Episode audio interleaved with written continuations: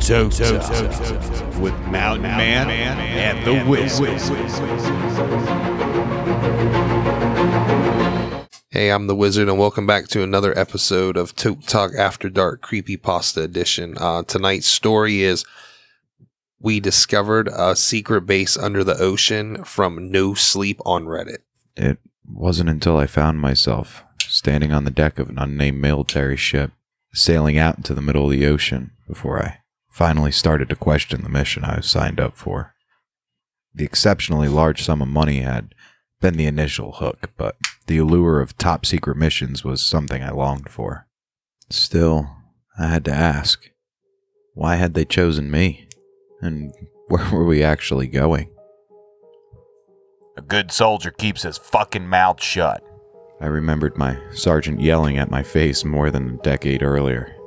Things had been so simple then. I followed orders, never questioned whether or not our actions were inherently good. In my eyes, I was doing the right thing. But the line between good and evil quickly blurred as I'd gotten deployed. I know they told you not to talk to the crew, but I gotta ask, what in God's name made you sign up for this mission? A man asked as I stared at the ocean. He was well built, clearly a soldier based on his posture, though his outfit didn't match the rest of the crew. I fit the profile, was all I responded. Do you even know where we're heading? He asked. I shook my head. That's probably why they chose you. The name's Ulrich. I'm the leader of this mission. He said. I looked over him. I wouldn't have taken him as the man in charge. He looked more like an enforcer, a man with more power than brains. His age fit, though, and his cold, motionless demeanor was enough to tell me he'd seen a thing or two. I'm Sean. I'm guessing you're the one that's telling me exactly where we're heading? I asked. Down there. He said as he pointed to the cold blue ocean. I chuckled. I've never served aboard a submarine. If you think I can aid you in underwater warfare, you've chosen the wrong man. He smirked in return. That ain't it, Sean. We're going deeper, all the way to the bottom. I had to admit the man had piqued my curiosity more than the briefing. Why? What's down there? Atlantis. What else? He exclaimed as if announcing a, a long awaited reveal. The mythical sunken city? That place is real? I asked, still awaiting the punchline. No, of course not. At least not in a historical sense. The Atlantis we're visiting is a base built shortly after the Second World War. Anticipation of a nuclear war, a lot of rich bastards wanted a safe place to hide. They decided the bottom of the ocean would be fit. It had to be kept a secret, of course. Only a handful of government employees ever learned about the project, and they have since taken the secret to their grave. The look on my face must have been enough, because I didn't have to ask another question before he started talking. The base remained a secret until a few documents resurfaced a couple years ago. Apparently, we lost contact with the base in the 80s, alongside all the science put into the base. Can you imagine the kind of things they kept down there? No, I said. That's why we're going down there. We're going to get the station back up and running and retrieve as much information as possible. Two other men joined us, both clearly military. They were Jacob and Benjamin, the combat engineers meant to accompany us on the mission.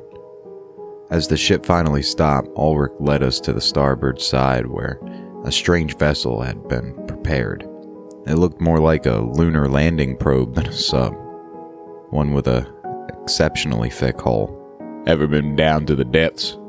Jacob asked as we were escorted inside. I shook my head as did Benjamin. The truth was, four of us were all strangers carrying only fragments of information. Due to the risk of leaking the top secret information, I half worried we'd been executed upon completion.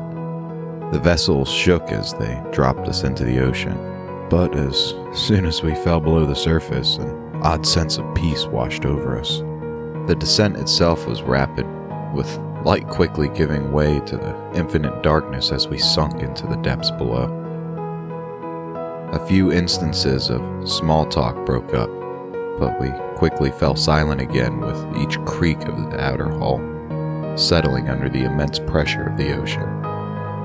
I felt tense the entire ride, and it wasn't until I felt an abrupt stop before I realized we'd reached the bottom.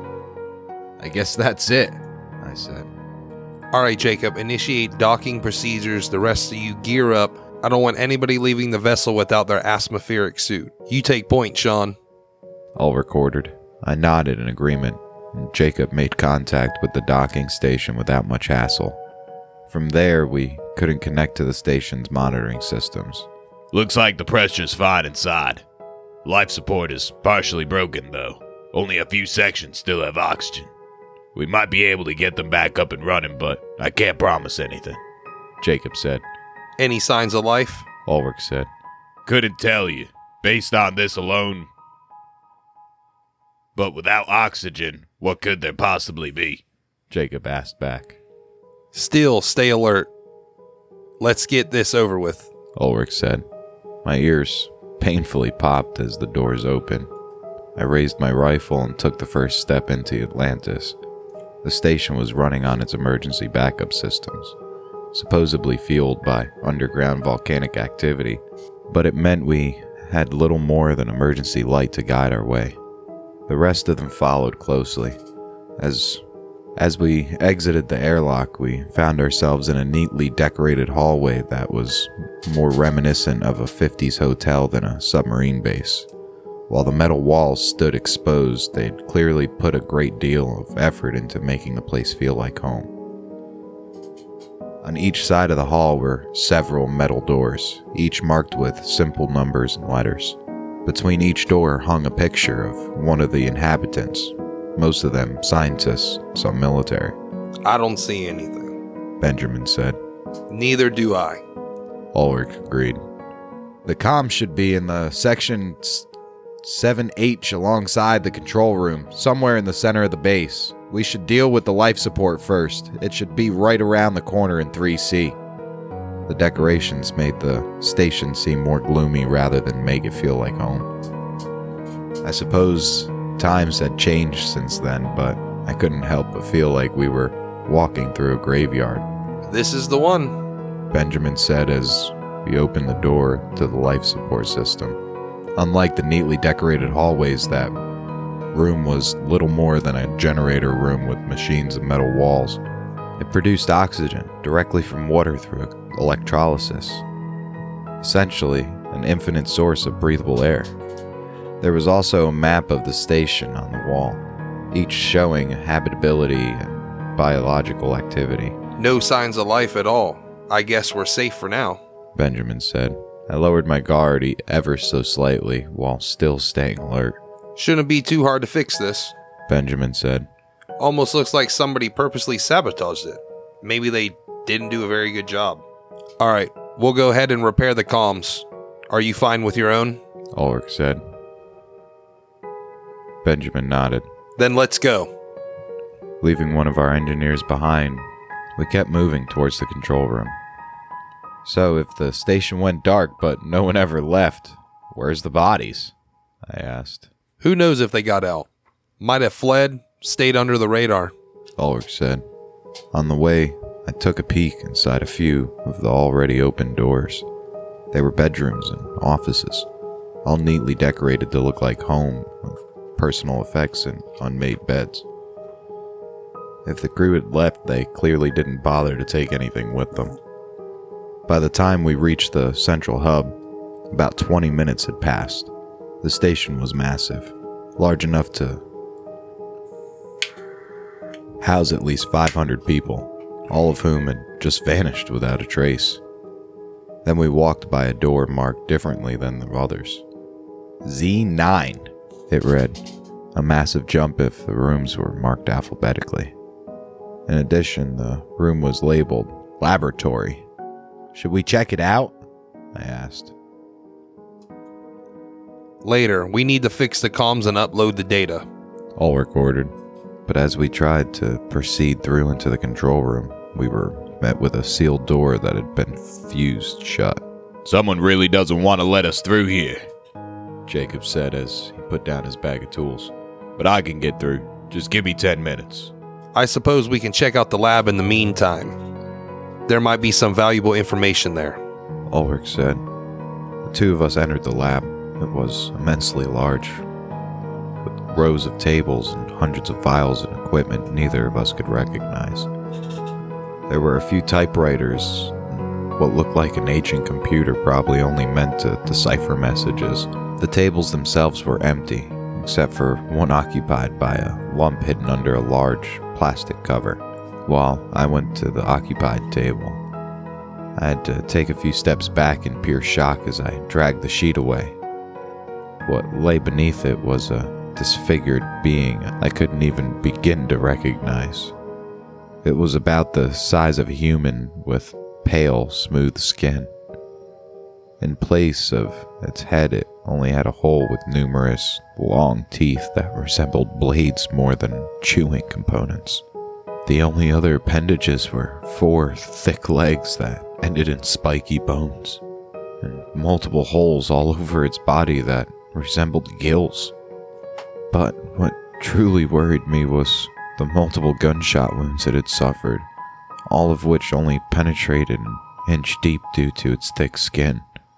The actual cause of death appeared to be a massive hole in its abdomen, but what had caused it, I don't know. What the hell is this? I asked. Ulrich turned around, holding onto a bunch of papers. His face lit up with confusion as he saw the horrific creature, but he didn't seem at all that surprised. Listen to this. He began. 19th of October 1978. The runners have infiltrated sectors A and B. We managed to seal off the sections, but it's not going to hold for long. Ballistic projectiles have little effect, seeming only to briefly slow them down. The railgun has proven to eliminate the runners with moderate effect, but with only one still operational, we cannot hold them off for long. We retrieved one of their bodies. Preliminary findings show that they are airless creatures.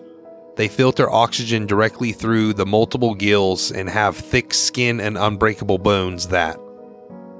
He trailed off. It just goes on to describe their anatomy. But check this out they only flee when the sector appears. As far as we know, there's only one of them.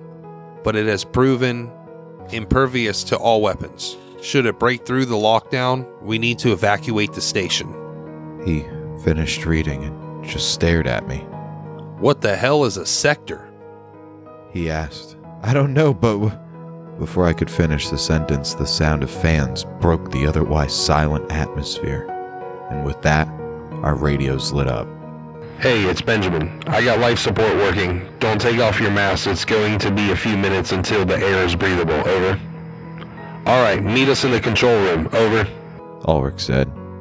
We covered the mangled creature back up and went to meet Jacob, who'd already managed to break through the containment. The control room was a circular area with tons of radio equipment and workstations. The floor was littered with small pieces of what looked like old wood. I'd bent down to pick one of them up, only to realize they were shattered human bones. Uh, hey guys, I I found what remains of the crew, I said with a nervous voice. What the fuck? Jacob chimed in. We'll, we'll be fine. The creatures have to be dead by now. Uh, attach the transmitter to the comms and let's upload all the data we can. Jacob went to work with Ulrich as I guarded the room. I kept thinking back to the creature on the bed. Based on the log, it had already been there for decades, but if that was the case, why hadn't it decomposed? Where were the others? What was the sector? I took a peek at some of the documents Ulrich had taken with, but a section stood out to me.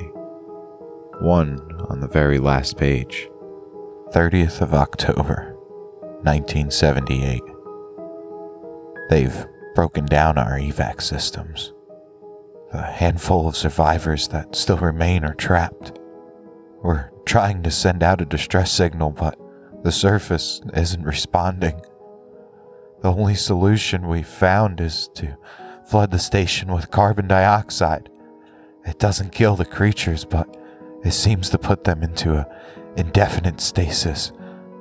Our engineers are already en route to destroy their life support systems. The control rooms run on a backup system, so we should be fine until help arrives. Based on the bones on the floor, it seemed like rescue never came. I listened to the fans humming and, and thought back to the fresh but ancient corpse. Just as I started to put the pieces of the puzzle together, another call came through the radio. There's something in here with us. I can I can hear them in the walls. Over. Benjamin called out. What are you talking about? Over. Ulrich asked back.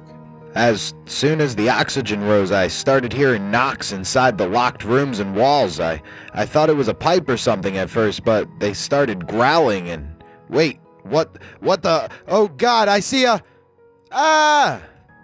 A brief scream was heard before the radio cut out, and Benjamin went dark. Sean, you're coming with me. We've got to help Benjamin. Ulrich ordered. But before we could even get going, we heard a muffled growl coming from within the walls and some coming down the hall. Whatever Benjamin had seen, it was coming towards us in mass. Then a few holes in the walls blew open without damaging the outer hull, and the first of the horrific creatures emerged.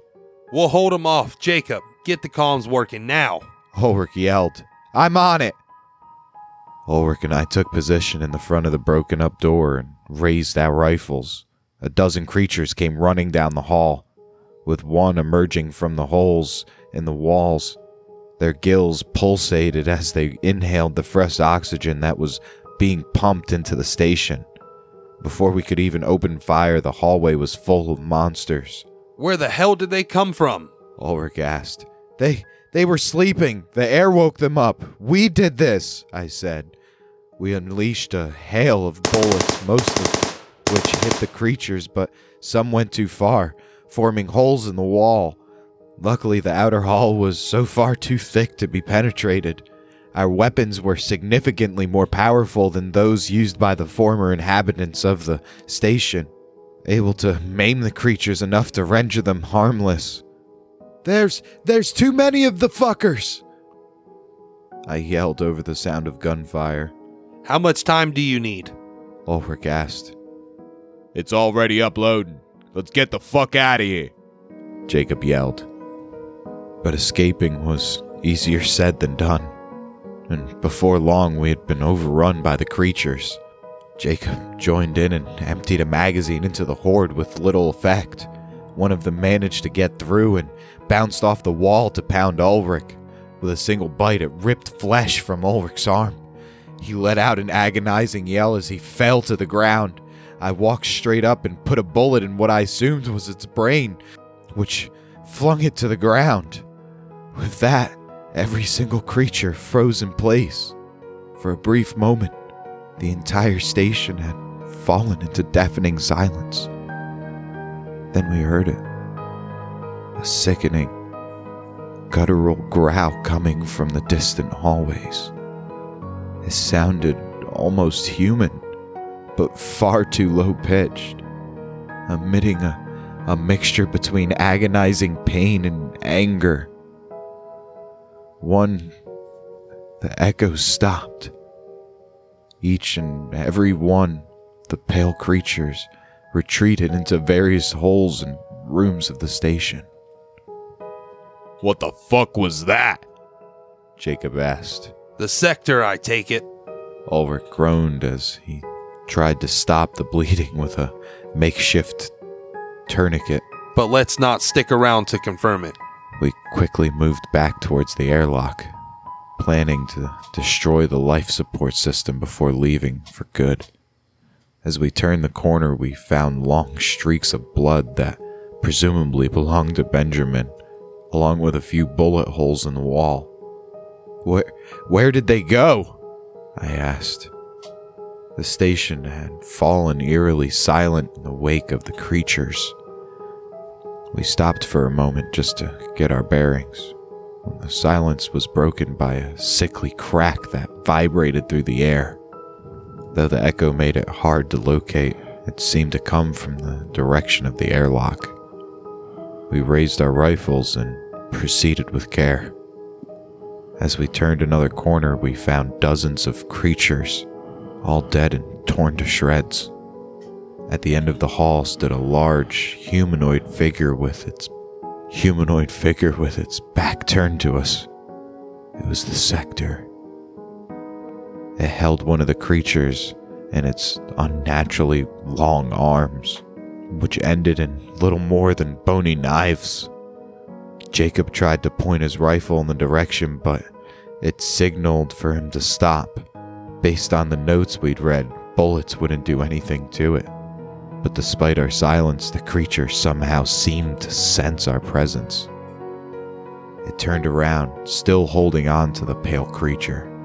Its face held little more than two massive black eyes and a poorly formed opening of a mouth.